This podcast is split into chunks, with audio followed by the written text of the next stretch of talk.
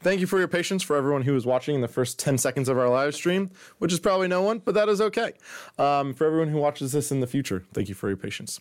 But we're going to go ahead, and get started with the Catechism series. We are doing paragraphs 1100 to 1150 today.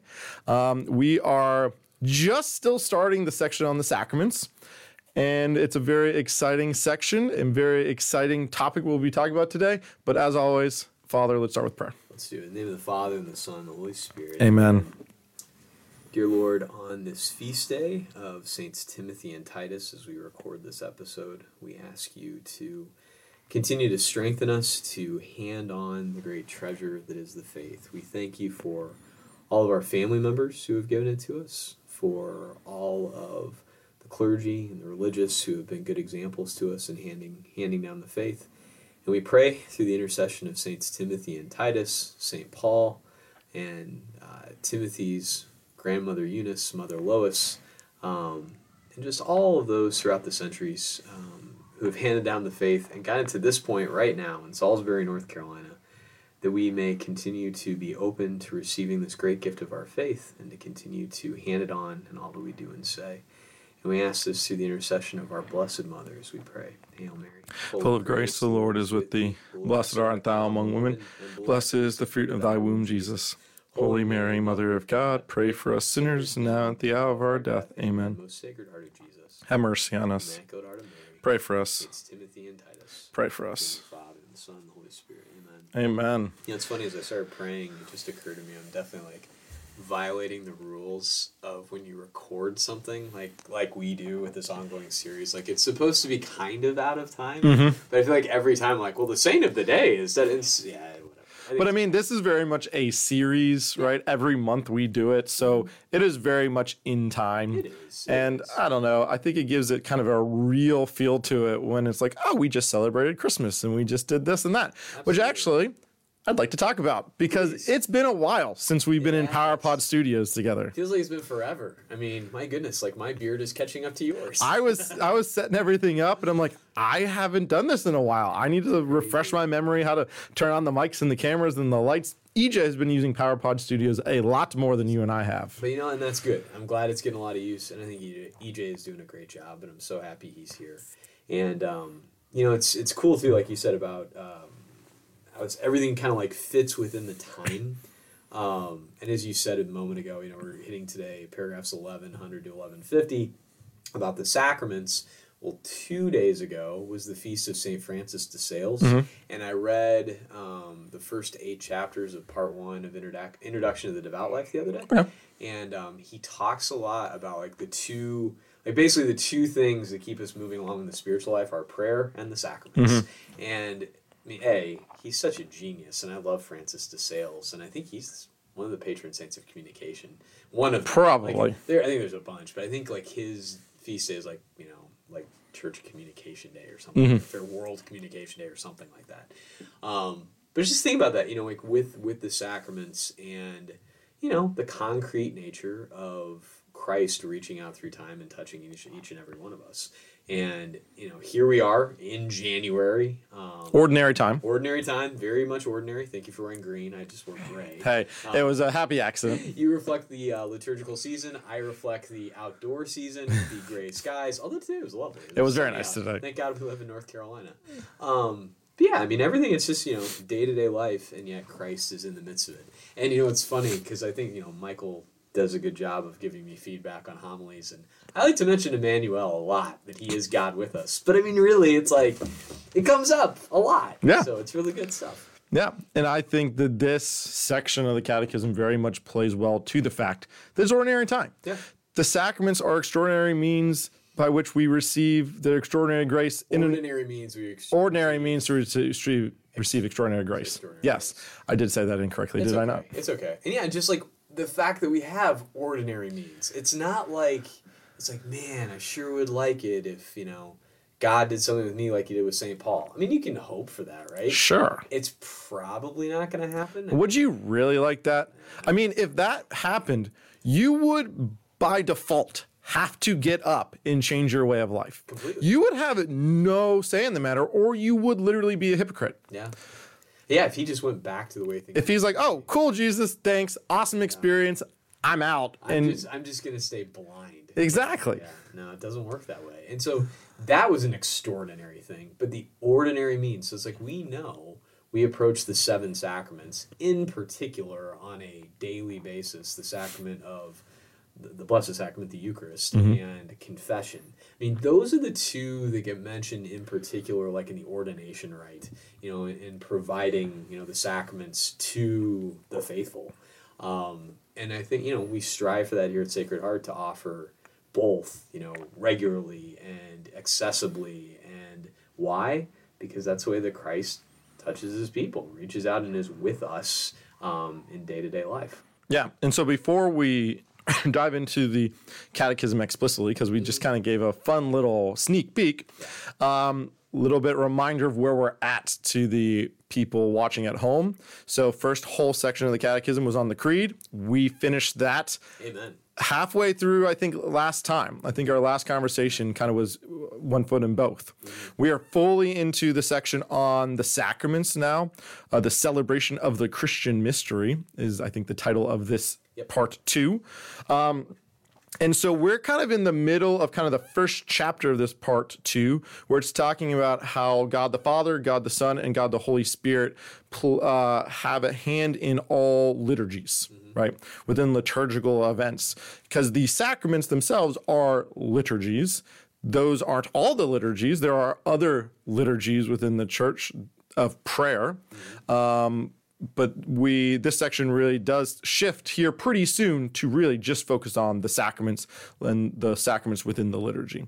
Um, and so we're kind of right in the middle of the holy spirit talking about how the holy spirit has a hand in liturgy. And the first part right there at paragraph 1100 is talking about the word of god right? Sacred scripture. Sacred scripture is so important for all liturgies. It is the in some ways a hinge point mm-hmm. because this is when we hear the word of God. This is when the Holy Spirit is speaking to us through sacred scripture.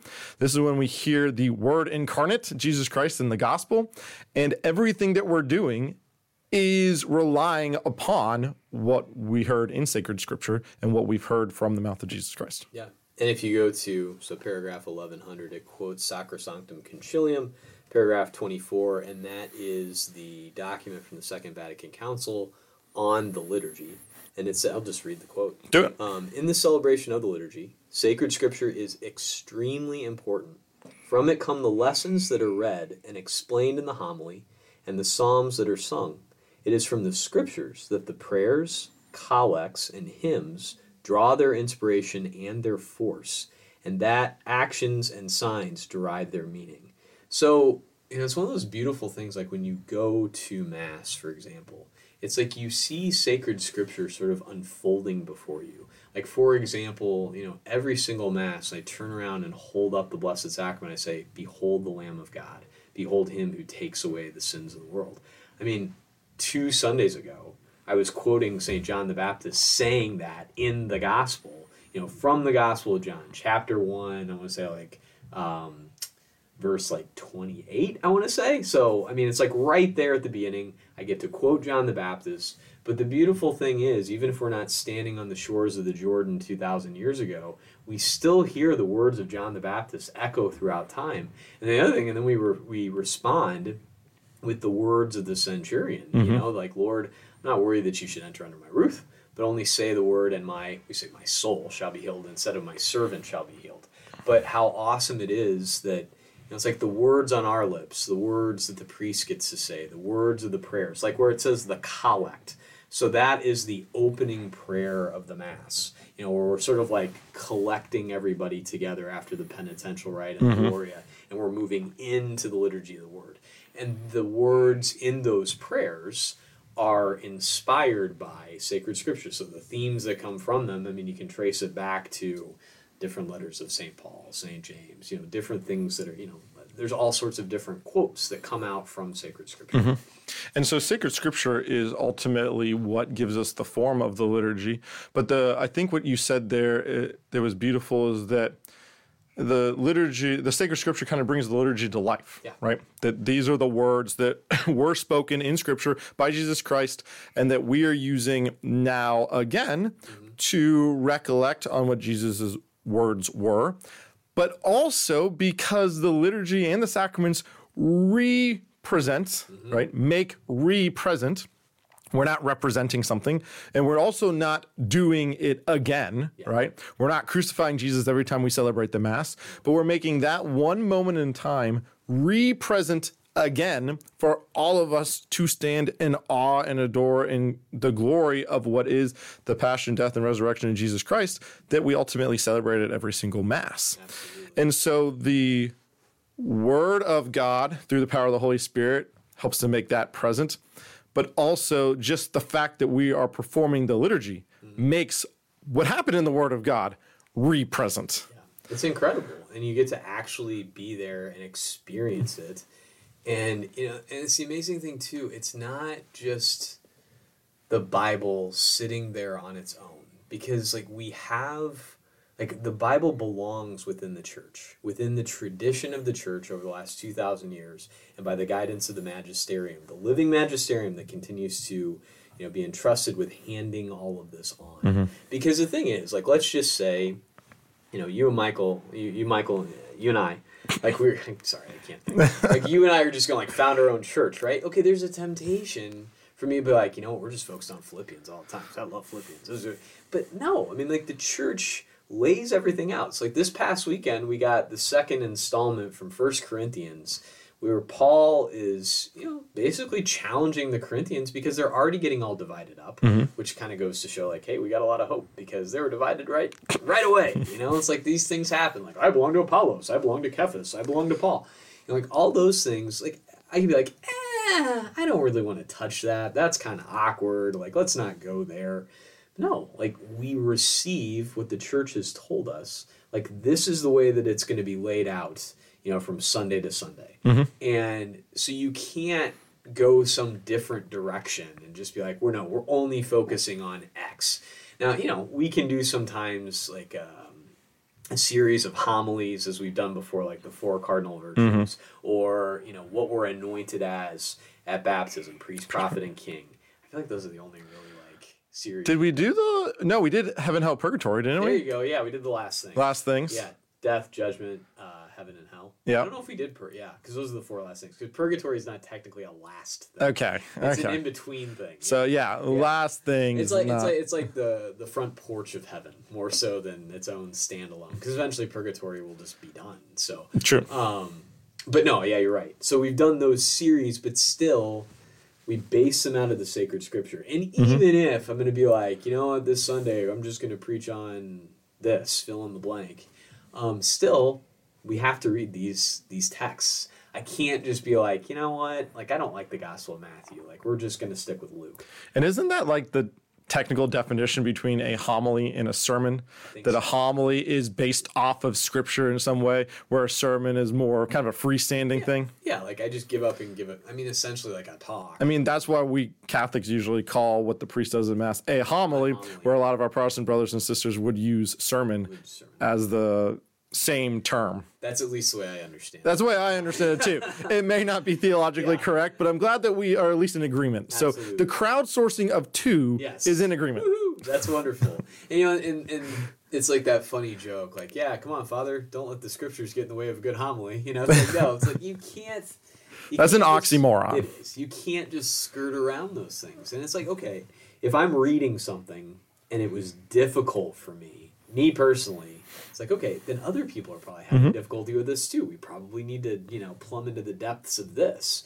And um, you know, this past Sunday was the Word of God Sunday, as declared by Pope Francis back in 2019. And yeah, I mean, Scripture is living and effective, and our lives continue to be lived. And so the two meet each other in the midst of this public act that is the liturgy, and we get to be there and to encounter Christ and His Word. Yeah, and ultimately the Holy Spirit is is at the heart of this whole thing, right? Absolutely. Um, but in paragraph 1108, there's something very specific that you want to bring up. He's brought it up to me like four times already. So here is the softball pitch. Father, take it away. Thank you so much. Well, we look at. I mean, I was going to say something about anamnesis. Oh, please, no, you no, can no, go back to anamnesis. We'll That's go fine. Back to anamnesis because you've already kind of talked about, it, but the representation. Yeah. And the remembrance, like what's we're like we're there at Calvary. I love so a lot of priests, like we have our own little prayers we pray before mass. Mhm. And Father McNulty's always he says something about you know as we approach Calvary, and I really like that. It's it's a good one. Yeah. I pray that we might not um, be freed from all distractions and all that we do be for your greater glory and the salvation of souls. It's just something I you know a long Hey. time ago, but hey, it's what I do with the servers. We all kind of have our own little flavor at the of mass. It's good. Yeah. But anyway, 1108. I love this. In every liturgical action, the Holy Spirit is sent in order to bring us into communion with Christ and so to form his body. The Holy Spirit is like the sap of the Father's vine, which bears fruit on its branches. Sap. I just wanted to really make sure I emphasize that word sap. Uh, well, for the viewers at home, let's make sure they know what a sap is. So we we are bringing this whole thing around. W- why are we focusing on the word sap here, Father? So here at Sacred Heart, we have our new FIDE program, Mm-hmm. which is our faith formation program, uh, formation in discipleship and evangelization. Got it. and you know each of our like we're trying to empower the families to hand on the faith and i will say i've seen so many families at mass that i hadn't seen at mass for a while and it's just making me so happy and a sap a sacramental accountability partner mm-hmm. is someone in the parish that helps the family along helps them to keep coming keeps encouraging them keeps checking in keeps making sure the mom and dad are handing on the faith to junior or juniette what do you call younger girl I don't know. I, I don't know. I there, would. need- there needs to be a female equivalent of junior I feel like junior is the female equivalent, but we just u- always use it for guys because Right. women don't usually carry on the mother's name because then they get married and change the last name. It's a good point. So anyway, so on to junior, that term that could be used for both. But um, you know, yeah, it's not easy, and we need a lot of help. And I just love, you know, like the vine and the branches. Like, okay, it takes a vineyard, you know, to grow the faith. We need the sap that is the Holy Spirit. And the beautiful thing is, we have other parishioners that are there to be a sacramental accountability partner. Someone that's there to say, hey, I'm here to help you and handing on the faith. Are you doing this? And I want to help you. I want to support you. You know, like let's let's keep this going. And I'm really proud of EJ once again for mm-hmm. all the hard work that he's put into it. And I'm really proud of our families because I Yeah. think they're really running with this and doing a great job. And taking this analogy and continuing on with it, because I, I do think there's a lot that we can unpack there. Yeah. What is the Holy Spirit doing? Why is the Holy Spirit sap of the Father's vine? Well, the Holy Spirit is kind of that conscience voice, right? That's keeping us connected to the Word of God, leading us, guiding us within the Word of God, within the mystery of the liturgy. But also, what does sap ultimately do? Sap is the nutrients that's transferring basically the water and soil nutrients up to the rest of the tree. So it's kind of the it's kind of the means by which it is the nutrients is moved, right? Yeah. Which the sap in fide is supposed to be somebody who assists with the faith being moved within the lives of the family. Hey, how are you doing? You guys going to church? You guys going to confession? How can I help? How can I pray for you? That extra kind of the little bit of the life of the matter to keep things stirred up and moving as the Holy Spirit does too. Absolutely. So Holy Spirit as the sap of the vine, sap from Fide, a lot of the same kind of ideas in the role. Absolutely. And it's also relational Mm-hmm. as the faith is, as the Trinity is. You know, it's it's the the one who starts the relationship and offers it to the one who receives the relationship. And the relationship amongst them is the Holy Spirit. I mean, it's you know, at the heart of everything is an ongoing eternal relationship of pure selfless love. Mm-hmm. And we're called into that.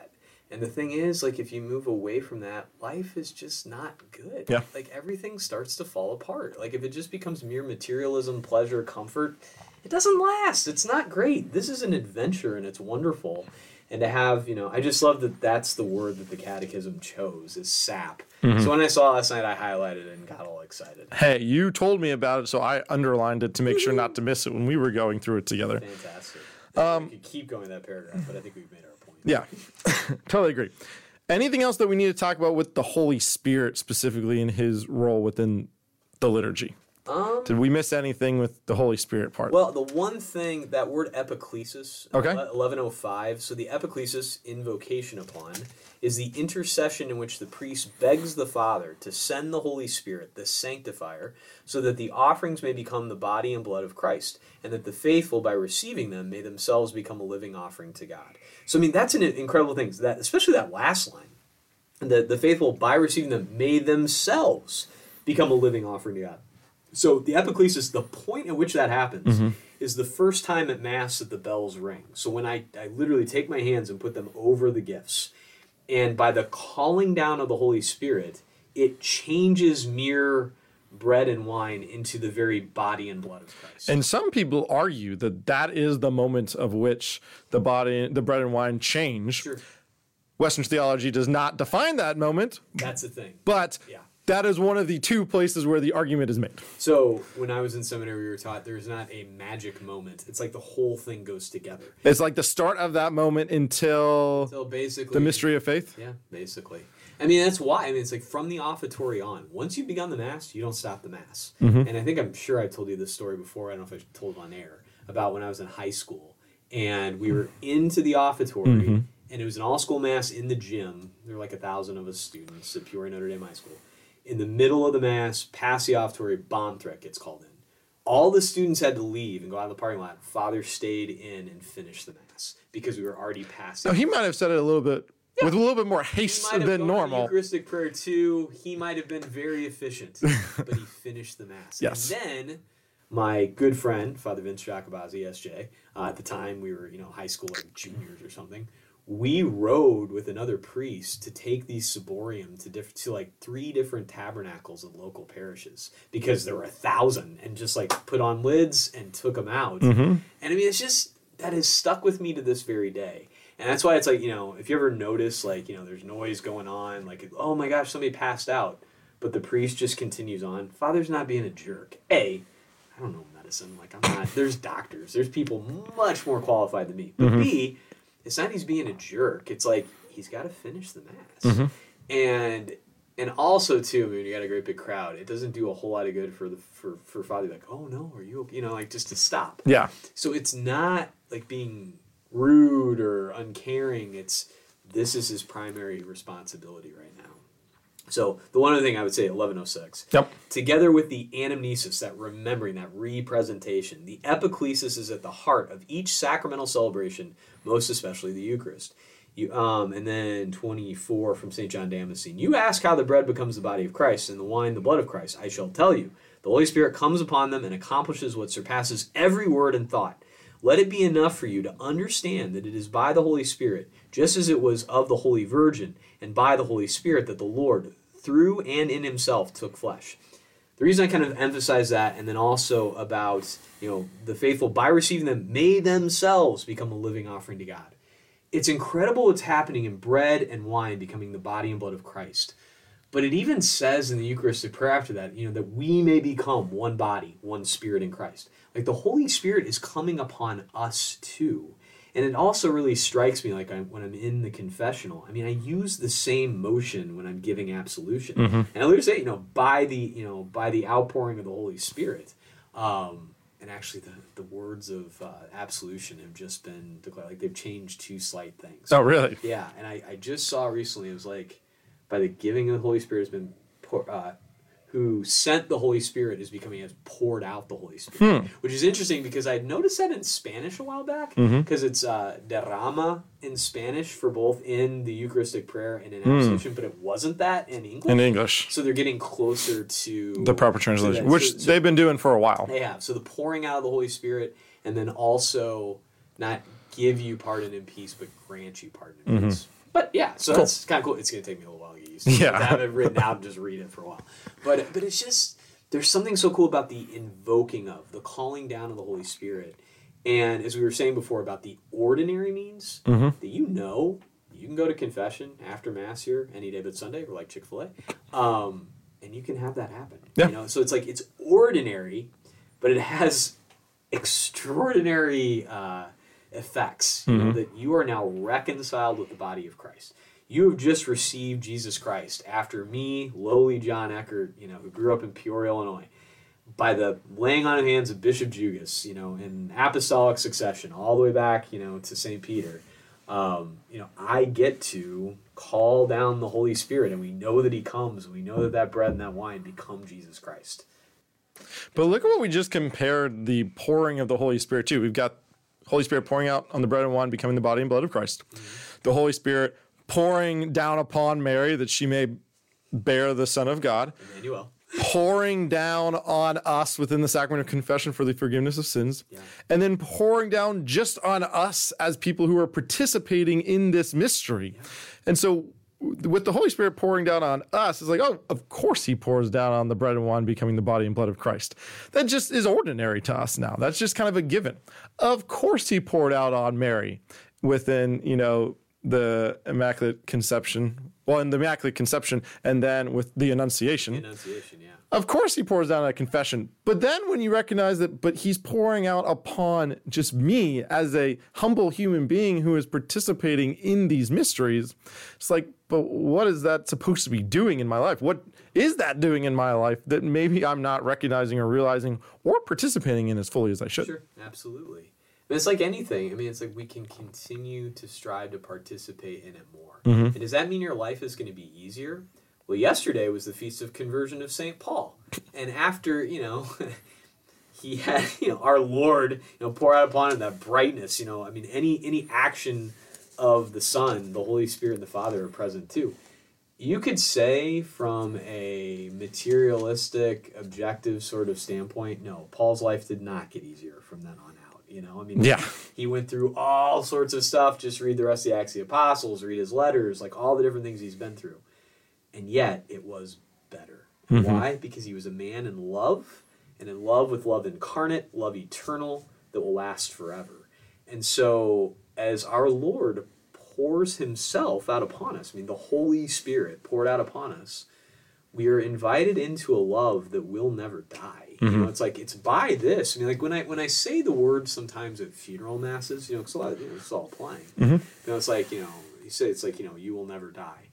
And I'll be honest with you, like early on in the priesthood, of course, always believe in the resurrection. I wouldn't be a pre- and I wouldn't be a Catholic if I didn't believe in the resurrection. But you know, it's just like some of those words were just like harder to say to people, mm-hmm. especially at funerals. But it's like the longer I'm a priest and the more that I'm at funerals and, and, and part of these things, and I've known more people that have died, it's like, yeah, you shall, you know, never die again. Like, you know, Jesus has overcome death. We have hope. Like, I know it's like, hey, there's all kinds of, you know, maladies out there and sicknesses and death. Don't worry about that.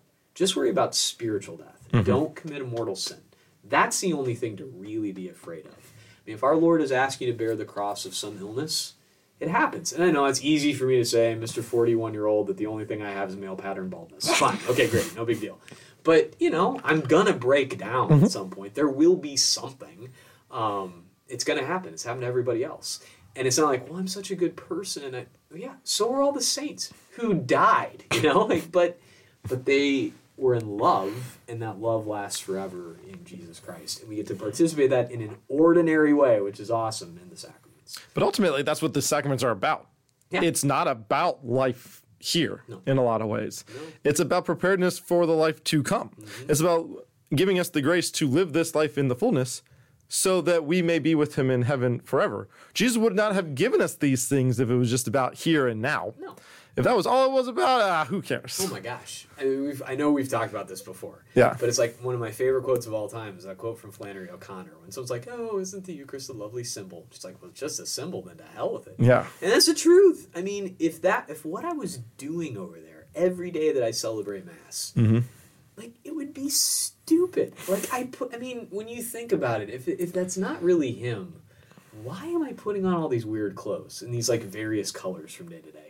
Why am I walking around putting a cracker on someone's tongue? You know, like Why do we spend however many millions of dollars to build the beautiful place that we did? Exactly, to put in this big organ and all. I mean, it's like, you know, you can go to concert halls and listen to like amazing organ music and you know, all these sort of things. But like, no, why is this all here?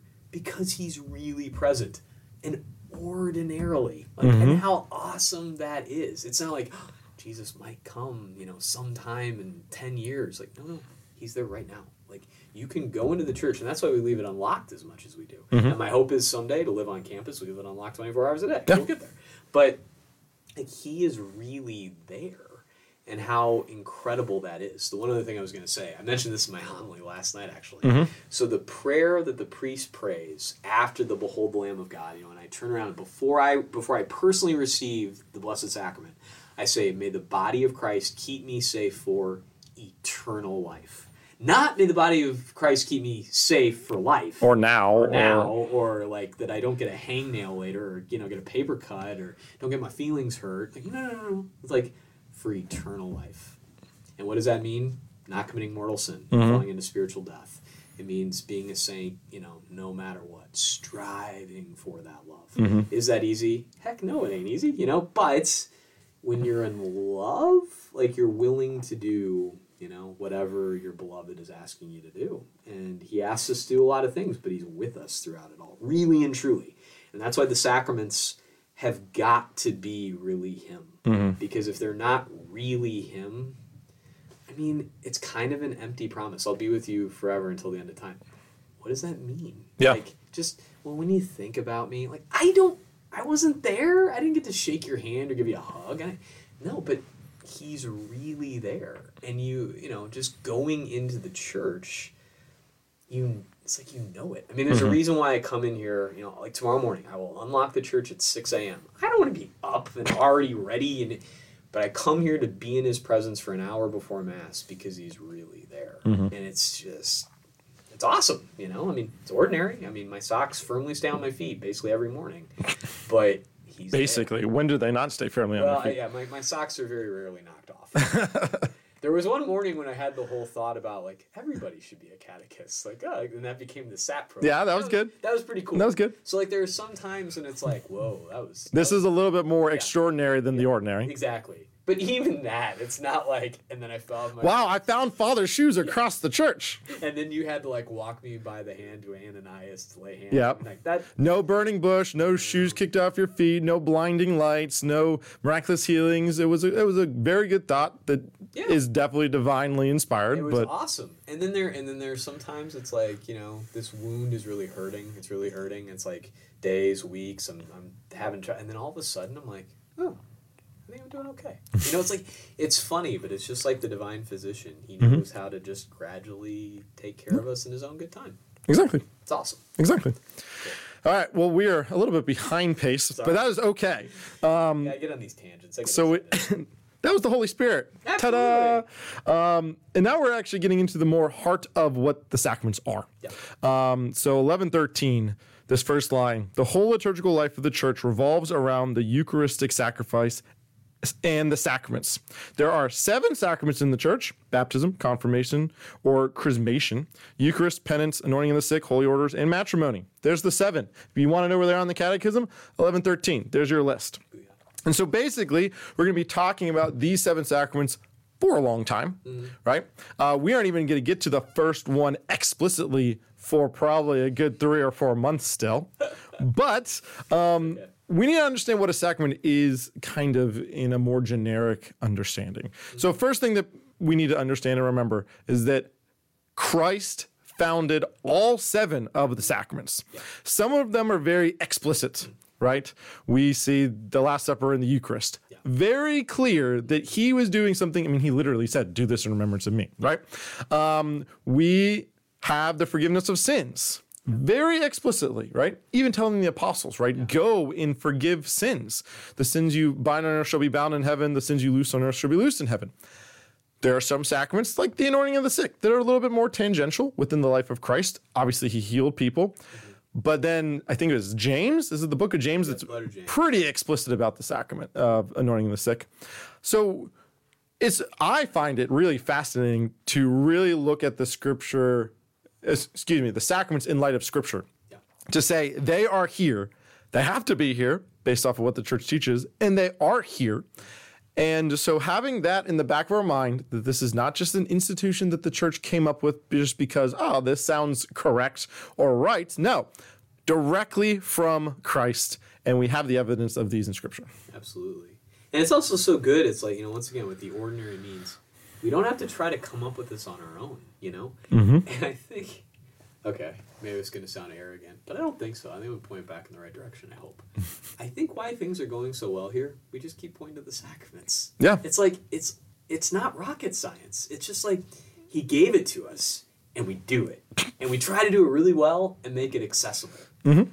And I mean, yeah, I'm glad we get to be here to kind of, you know, promote it and point to it and all that, but it's just we have a beautiful space for it. We tried to do it with reverence. We try to make sure that we can get as many people in there as we can, make the times as available as possible, and we just really love what we do. You know, and you know, try to make anointing of the sick as, as readily as accessible as possible. Monday afternoon was in the middle of something. Um, Michael got a, an emergency call, and it was so good because it was like, okay, is this is this one like we got some time? It's like no, like it, it's really important. And so, okay. And as soon as I was done with that appointment, Michael got me the information. I got over there and got her anointed. In fact, she got she got all three. As I like to say, like when I get to go see someone to hear their confession, give them anointing the sick, and give them communion. Um, in that case, it was viaticum. Was viaticum, yeah. Last communion. Mhm.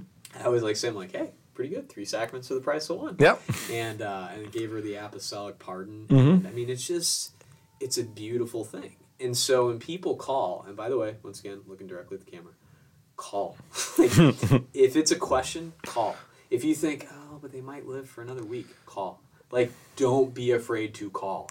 And if you call and say, like, you know, it's not imminent, but okay, great. Then then I know, okay, I don't have to drop my next two appointments and come. But at least we can say, okay, I'll be there later tonight. I'll be there tomorrow. Worst case scenario, I'll be there in two or three days. But at least we can get this planned. It's not going to be like, like you don't have to wait, as one of my seminary brothers used to say, until you have one foot in the grave and one on the banana peel. It's like just call early and often. It's like voting in Chicago. You know, like let us know, and we'll we'll we'll make this work. Why? because to have the strength of the sacraments. Um, Father Tom Kessler over at St. Philip's in Statesville, he says this about anointing the sick, and I love it. He said, This is either going to make you better or get you ready for the best. And I really like that Yeah. a lot. And it's just like, sums it up so well. Um, you know, laying on of hands as a priest. Once again, it's that like epiclesis type type moment where I get to lay my hands on the person, which is it's a powerful thing. And it the, and the rite doesn't give me words to say. Like I just lay my hands and I'm praying specific prayers just internally, like having a little conversation with our Lord about this person or things like that. And then it's kind of the same way at ordination too, by the way. Like Yeah. laying hands on guys. But anyway. And then I anoint them on their forehead and on the palms of their hands with holy oil. It's beautiful. And Mhm. it's it's so, you know, incarnational, tangential, like you're you're you're there. And these are the words that the church has given us to do that. And once again, like I didn't have to come up with that. It's not like, oh, he, he was really clever with the laying on of hands part. That's really nifty. It's like, no, this is what the church gave me to do. And we're so blessed to have them, like you said, and it's all rooted in scripture and tradition, and the magisterium continues to hand it on down to us. Yeah. And I think there was a great seminarian that once said that Sacred Heart is extraordinarily ordinary, Yes. right? Yes. Because all we're trying to do is point to the sacraments, as you just said. Why do we even do this catechism series? Yeah. Ultimately, so people can understand Jesus Christ more Yeah. and be more prepared to receive the sacraments and receive that more frequently, that we can point people to that because that's ultimately the best thing that we can do on earth to prepare for not being on earth. Exactly. Um, and going back to the point where you can't just make things up.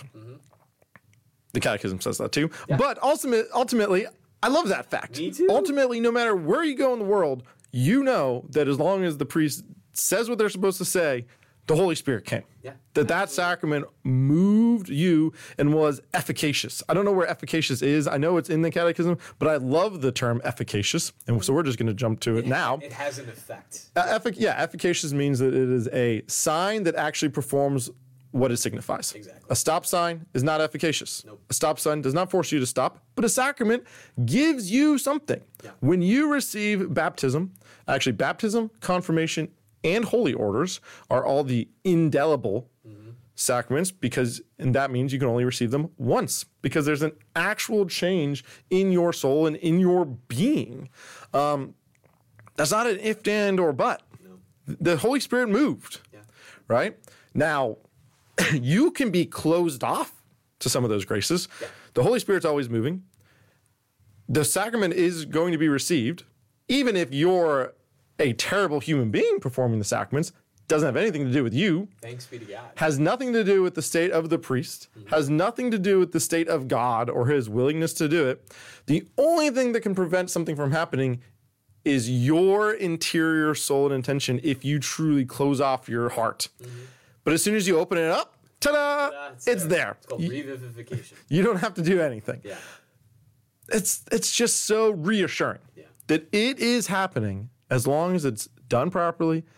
The Holy Spirit's there. Yeah, I think I love the simple phrase because if I had a rite book with me, so like what I say, like let's say when I go to Saint uh, Joseph in, in Kannapolis and do their confirmation, right? I have the right book with me for confirmation, and there are words that I say, and those are in black, and then there are things that I'm supposed to do, and those are written in red.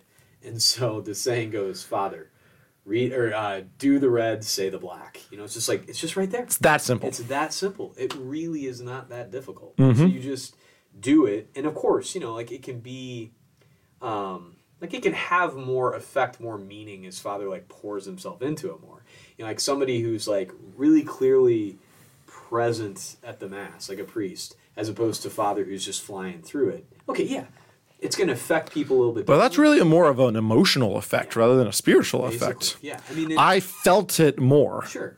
But it's still the same Christ who's there. Mm-hmm. And so, I mean, that is a powerful thing. And so, you know, pray for your priest because, you know, I wouldn't want to take him for granted. You know, it's like, in a way, I say this with all due respect, to Rep, it's like I'm handling dynamite up there. Like, I've got to be respectful of what's going on in my hands. Just like I say to the servers, you know, the two rules be reverent, don't burn the church down. I've got to live by that too. You know, like I can't take for granted what's happening just because it's ordinary. mm-hmm Yeah. Yeah. And that ministerial priesthood, you being able to do that, again, that is a sacrament. The Holy Spirit pouring out upon you, it being efficacious. And we, as the the laity in the normal priesthood, right, through the baptismal call, I mean, we are participating in all of this with you. But there is something that you are doing different than anyone else in that church can do, um, which is call down the Holy Spirit uh, in the sacraments. And I have been set apart to do that. Mm-hmm. I heard something interesting recently. I hope I don't regret bringing this up. It was a uh, Well, let me put the camera on you, and so you can say it to the camera now. well, it was, it was a Dr. John Bergsma thing where he was talking about how you know the priest's hands are consecrated, right? So at, Yep. at the ordination rite, um, the bishop like he consecrates our hands, like he lathers up our hands with sacred chrism. It smells amazing. It's the smell of victory. But like so, it's you know it's once again that indelible mark. It's that oil because like it it sinks in. It's not like paint that can be chipped off. It's an oil that sinks. In. And in. when you receive anointing of the sick, you don't get anointed on the palms of your hands, correct? exactly, priests get anointed on the backside because our hands have already been anointed. Yes. Um, so, uh, but he was talking about how, like, the priest's hands are anointed specifically for the handling of the Blessed Sacrament. And he said something about, he's like, and I, as my husband, he's like, you know, I'm sort of like consecrated to my wife. Like, I'm set apart to handle my wife. Like, you know, I don't handle anybody's wife. You know, I handle the Blessed Sacrament. Like, I am set apart taken apart from any family to be given to all the families of Sacred Heart to handle the Blessed Sacrament and you know to distribute the food at the proper time you know like to bring Christ to people and I mm-hmm. just I thought that was really fascinating about like just like that that total setting apart and you know like striving to be one with Christ for that purpose of handling him in the blessed sacrament and you know and, and bringing him to be present. I just thought that was it was an interesting analogy. Yeah. um, especially as and this is one of those mysteries too it's like still unfolding in my own mind. Like you know i am a spouse of the church. Like the church is my bride and so like you know i'm supposed to have an eyes and a heart for her. And and that means then for all of my parishioners you know and so it's like i'm i'm there for everyone man woman and child. Um it's a fascinating thing But you're but you're all you're set apart. And this is what I, I feel like a lot of people miss when they think about the priesthood, right? Because in our world, you know, with clericalism being a thing that we need to stop, sure. um, a lot of people look at the priest, put them on the pedestal, and say, "Oh, we need to serve the priest." Because of of what they're doing for us. But ultimately, it's the exact opposite. That you are set apart specifically for us, the faithful, the laity. That you are actually serving us to the fullness. Oh, yeah. And so when you have that mindset, then don't feel bad when you ask Father for confession or for anointing of the sick. It's not, oh, I don't want to impose. I don't want to. I know he's busy. I mean, I hear that on your behalf all the time. I'm sure you hear it plenty oh, as yeah, well. plenty. And that's fine. Please be generous with Father's time. Sure. But ultimately, that's literally the point of your entire life. Exactly. That is what I've been set apart for. And yeah, it needs to be, you know, like reasonable. Like, you know, it's probably a good idea not to just call it three. Don't take advantage of the Yeah, poor and- guy. And just, I mean, just like you would interact with your own earthly father, you know, it's like he's there to, like, he lays down his life for his wife and his children. Like, that's what I'm here to do. Mm-hmm. Now, you don't want to be disrespectful, presumptuous, you know, entitled with your dad. Um, and just like you wouldn't want to be with your priest, with your with your spiritual father. But like my role is to lay down my life for the people of God. Mm-hmm. And I can only do that if I'm in union with Christ and I've been consecrated to do just that. So pray for me that I strive to live up to that too. I'm striving to do it. Strive to pray that I actually do it. Yeah, of course. Um, but ultimately, again, big reminder is that these sacraments are about salvation, Yes. right? In eleven twenty nine, I know we've skipped quite a bit, but we kind of talked about everything and Yeah, ran we we're in. But And I, I feel like keep going on tangent. we have a better conversation when we don't stick as much to the text. We know that, but I like to bring us back every once in a while to, to stay focused. Um, 11, good at that. 1129. The church affirms that for believers, the sacraments of the new cov- covenant are in italics necessary for salvation. Necessary for salvation. Now, I also think that it's interesting that it says for believers. So it does leave a little bit of wiggle room for non believers in salvation, which we will get to at some point in Scripture. Probably in this part about baptism, we'll start talking a little bit about yeah, that. non solace salvation. Yeah, Exactly. Yeah. But for believers, necessary for salvation. So, again, if Father's the only one that could do this, and these are necessary for salvation, mean we should what, what's the what's the we need to take our salvation with fear and trembling, or work it out our salvation with fear and trembling. Mm-hmm. But we can't do it on our own. We have to have you present, and so, hey. I'm worried about getting to heaven, and if I need you, I'm letting you know. Yeah. And you're helping me out no matter what. And I would say too. I mean, it's just it's the fascinating thing, and like the mm-hmm. way our Lord has set it all up. You know, it's like okay, people can't do without the priest, but then the priest can't do without the people. Mm-hmm. I mean, the longer I'm a priest, the more of like just trying to embrace that role of father. And when I pray to our Lord every morning and say, you know, I help me to live up to the to the lofty title of father. And then I go through like my litany of, and in order to do that, here are the gifts that I need truth, love, courage, patience, chastity, humility, perseverance, fortitude, joy, generosity, and peace. And then I'd also like the seven gifts of the Holy Spirit wisdom, understanding, counsel. And I go through them all, and then I start invoking like all of the different saints that I mm-hmm. rely on. Starting with our Blessed Mother, because I love her so much, and she's made. And then I go to the Fatima children with Saint Jacinta, Francisco, and Servant God Lucia, and like I literally. Oh man, Mary Fatima children one and two. That's right, right out of the gate. Nice. Yeah, those are my main ones, and then it's like I go to um, well, and then the the other two big apparition saints, Bernadette, Juan Diego. Uh-huh. Then I go Saint John Paul II, Saint Mother Teresa, then Saint Maximilian Kolbe, because I was like, you know, Ooh. I love Maximilian Kolbe, and he's sort of like tangentially related to John Paul II. Semi similar era because they're both Poland, Yeah. both uh, affected by World War II. and tangentially related. I mean, he had a Marian apparition of two crowns. Do you want the red one or the white one? Both, please. Wow. And if I figure if I've got him in my camp, I'm doing well. Yeah. Uh, Saint Mary Magdalene, Saint John the Baptist, Saint John, Saint James, Saint Sebastian. Those are my three namesakes. Yep. Saint Peter, Saint uh, Paul, Saint Andrew, Saint Barnabas. Whatever reason, Barnabas I've always really loved because of like the son of encouragement, and I feel like that's you know I'm an amiable like that's kind of my my personality. Um, and then I go to the two saints. This is kind of cool that are tied with my ordination days. Okay. Saint Nuno, who's one of the patron saints Hmm. of Portugal. Didn't know this until I was there this last time. His canonization was the exact day of my diaconate or- ordination. Really? April 26, 2009. And it, his so that's It's when's his feast day? I don't know his exact feast Okay. day. I'll have to look it up. But like he was canonized the very day I was ordained. Nice. I thought that was really That cool. is awesome. And then Saint Boniface, because his feast day is um, my ordination of the priesthood feast day. Gotcha. Um, and then I go to this like list of saints or uh, pre-saints: Saint John Vianney, Saint Jose Maria uh, Jose Maria Escriva. Escriva uh, Saint Thomas Becket. Yep. So I just really like him. And then two that are on the path to sainthood: uh, Archbishop Fulton Sheen and Augustine Cardinal Van Thuan, the one who wrote that Road to Hope, the Vietnamese cardinal who was in solitary. Oh, yeah. confinement. So those are all the saints I invoke every single morning, Nice. including the saint of the day. It's a good list. It really is. And with them, I'm like, guys, help me. Faith, hope, and love, humility, obedience, chase fidelity. Let's go. Yeah. And then I pray the Our Father, and I finish up morning prayer. But like to do all this, you know, and and and to be fair, it's like it's like that in any vocation. Like we're you know living this out. Jesus wants to be with us, and it's like if you're explicitly inviting him in, he'll keep coming, you know. And all those saints are cheering us on in heaven. Tap into it. Yeah. Keep asking. And and the cool thing is, like you said, necessary for salvation. Like they're there. They're gonna give it. Like he's not trying to hold back. Like he wants us to be saved. Like you know, um, it wasn't the Father's will that anything should be taken from him. Right? He wants us to be with him, but he also won't take away our free will. And so, like we've got all of this. Like keep asking for help.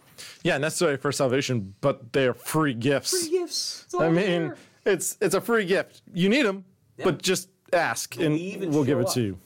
yeah. It's pretty good. Repent and believe in the gospel, for the kingdom of heaven is at hand. It's great. Okay. So I think that was a pretty good introduction to the sacraments. I think we hit it all. Everyone okay with that? I, I think we're good with that. Yeah, We're pretty we're pretty. We're I think we're short on time. We got eight minutes and uh, twenty paragraphs to go. Uh, Fifteen, excuse me. so then we kind of take the first section of this this chapter, the liturgy, and then we take this kind of second section about the intro to the sacraments, and then we kind of combine them. Yeah. Right. So how do we actually do the sacraments within the liturgical thing? I think it is awesome that right off the bat we get like two full paragraphs about Revelation. Yeah. So Revelation, the final book of Scripture, because ultimately I've heard, and I heard that there's a really good Revelation study out there about this. I have not found it, but I've heard that the book of Revelation is basically an outline of the Mass. Yeah. And I think somebody wrote that Bible study. Maybe Scott Hahn, I mean, the maybe Bergsma. Supper by Scott Hahn is pretty. Oh, that's okay. It's very much about that. So, but if we're looking at Revelation as the Mass and as the celebration of the Feast of the Lamb, which literally is what the Mass is, um, I really like the fact that it emphasizes in 1138 in the Catechism emphasizes all the people that are present there for the liturgy. Right? You have uh, the four living beings that represent ultimately the Gospels, so the Word of God right? As we already talked about the importance of the Word of God. And then you get the 24 elders of the Old and New Covenant. So now you are kind of getting the Old and New Testament as well, the people, those people being present. You get the new people of God that you kind of get with the, the Gospels and obviously us being somewhat of the new people of God, right? Of this new covenant the martyrs who were slain and all the whole and and the holy mother. So those that actually came after christ that were living out this faith that we're supposed to follow as an example. And then the bride of the lamb which is the church and every single person in nation and tongue being present as well. So we get a little bit of a parallel of what the mass is but then we are also getting the fact that so many people are present in all these traditions and all these people of history are here for the Mass and really every liturgy that's ultimately performed. And so, talking about all these saints, right? They're celebrating all of this with us at the same time. They're just no longer part of the church militant. They're part of the church triumphant. So they get it way easier than we do at this point. Um, yeah, we do have to go through that whole thing called death first. So uh, we, we got a little bit more trials ahead of us. Um, but they're just awesome people cheering us on, but also praying and participating in everything with us at the same time. Absolutely. I know in the midst of the Confiteor, you know, when we're asking for help, we say, and all the angels and saints. Mm-hmm. And I know, because Tom Voyner and I have kind of talked about this before. He's like, all the angels and saints. It's like, yeah. I mean, Yeah. That's the incredible thing. I mean, we make some huge claims in the midst of this. But as you just pointed out here in 1138, I mean, it's all justified right out of sacred scripture. Mm-hmm. And, you know, sometimes, you know, when we get accused of not knowing scripture, you know, and I mean, I'm not like pointing the finger at anybody in particular, but just. But we do. We do. I mean, it's, yeah, it's one of those things like, oh, Catholics don't know scripture. But the thing, it's like, it's it's so much the air that we breathe and the water that we drink. And it's just, We don't realize how much scripture that we know. we are saturated in it. And everything is rooted in sacred scripture. And it's just, it's it's such a beautiful thing. And so I mean like this does such a good job of of explaining that and showing that. And you know, once again, go back to Dr. John Bergsma again uh, too, like talking about you know the mother of God, the woman, the one clothed with the sun in the book of Revelation. Like I think that's Revelation twelve.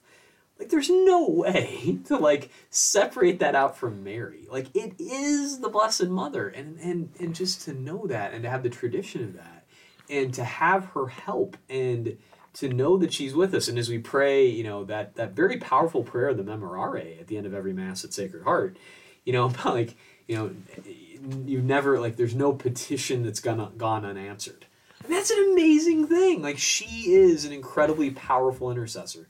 You know she helps us in the crushing of the head of the of the serpent. You know I mean, it's it's un I was gonna say unbelievable but no it is believable but it's incredible. It's just so good and she's with us and yeah Yeah. right there in scripture Yeah, and then um, I kind of stopped reading. Oh no, I guess I did underline a bit, little bit farther. But I guess the last point we're probably going to end a little bit early because ultimately, eleven fifty is kind of a weird spot to stop. But ultimately, I really liked kind of my last thought is in eleven forty is that it's emphasizing the fact that this is not a private function. The liturgies are not private; that they're public functions. They're public prayer times of prayer and that we should never remember and it even actually warns us against individual litur- liturgy or quasi privately Yeah. right that ultimately a wedding mass a baptism liturgy anything that we do liturgically Yeah. it's open to the public Of course. and it should be open to the public because all of this is about as we just talked about in 1138 the entirety of the church those in heaven and on earth praying with us simultaneously. So if you want to shut out other people of your wedding mass, then try to shut out the saints. And that ain't going to happen. Absolutely, yeah. It's, it always has that public nature. Now, I will say, for whatever reason, it just kind of comes to my mind.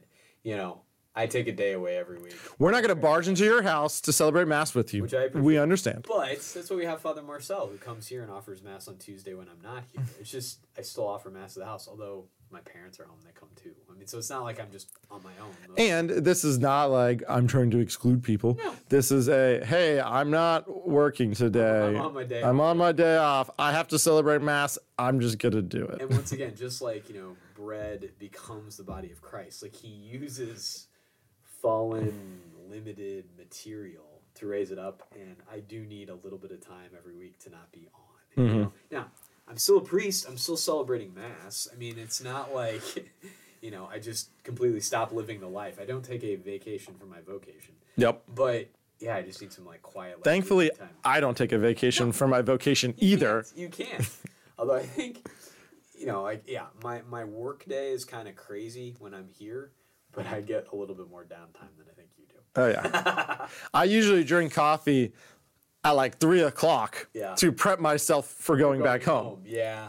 Which by the time I get home, now sometimes it can be kind of late, and that's like last night. I get home to like 8.15, 8.30. Okay, whatever, that's fine.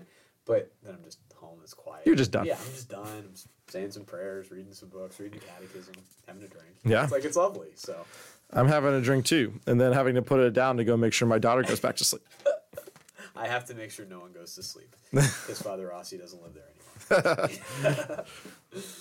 All right, so we we stopped a little bit early, but it kind of makes sense to put those ten paragraphs in with the next time. So we're gonna have a couple extra next time. But you know what? Okay. Sometimes you just got to do what makes sense. And I get kind of excited about the sacraments, so I'm sure Oh. we have we have more. I've been looking forward to this section for a while. It's so great. because I do a lot. So in RCIA, I focus on this section and then section three a lot. So I'm excited to kind of go through them with you because I get to go through them with my class a lot. And then I almost know nothing about section four. So in the next like two years or whatever, when we get to section four, I'm looking very much forward to it because I don't think I've hardly read section four like at all. Wow. And we'll get to and you know, and there may be some extra resources too, because I have some really good sacramental theology books.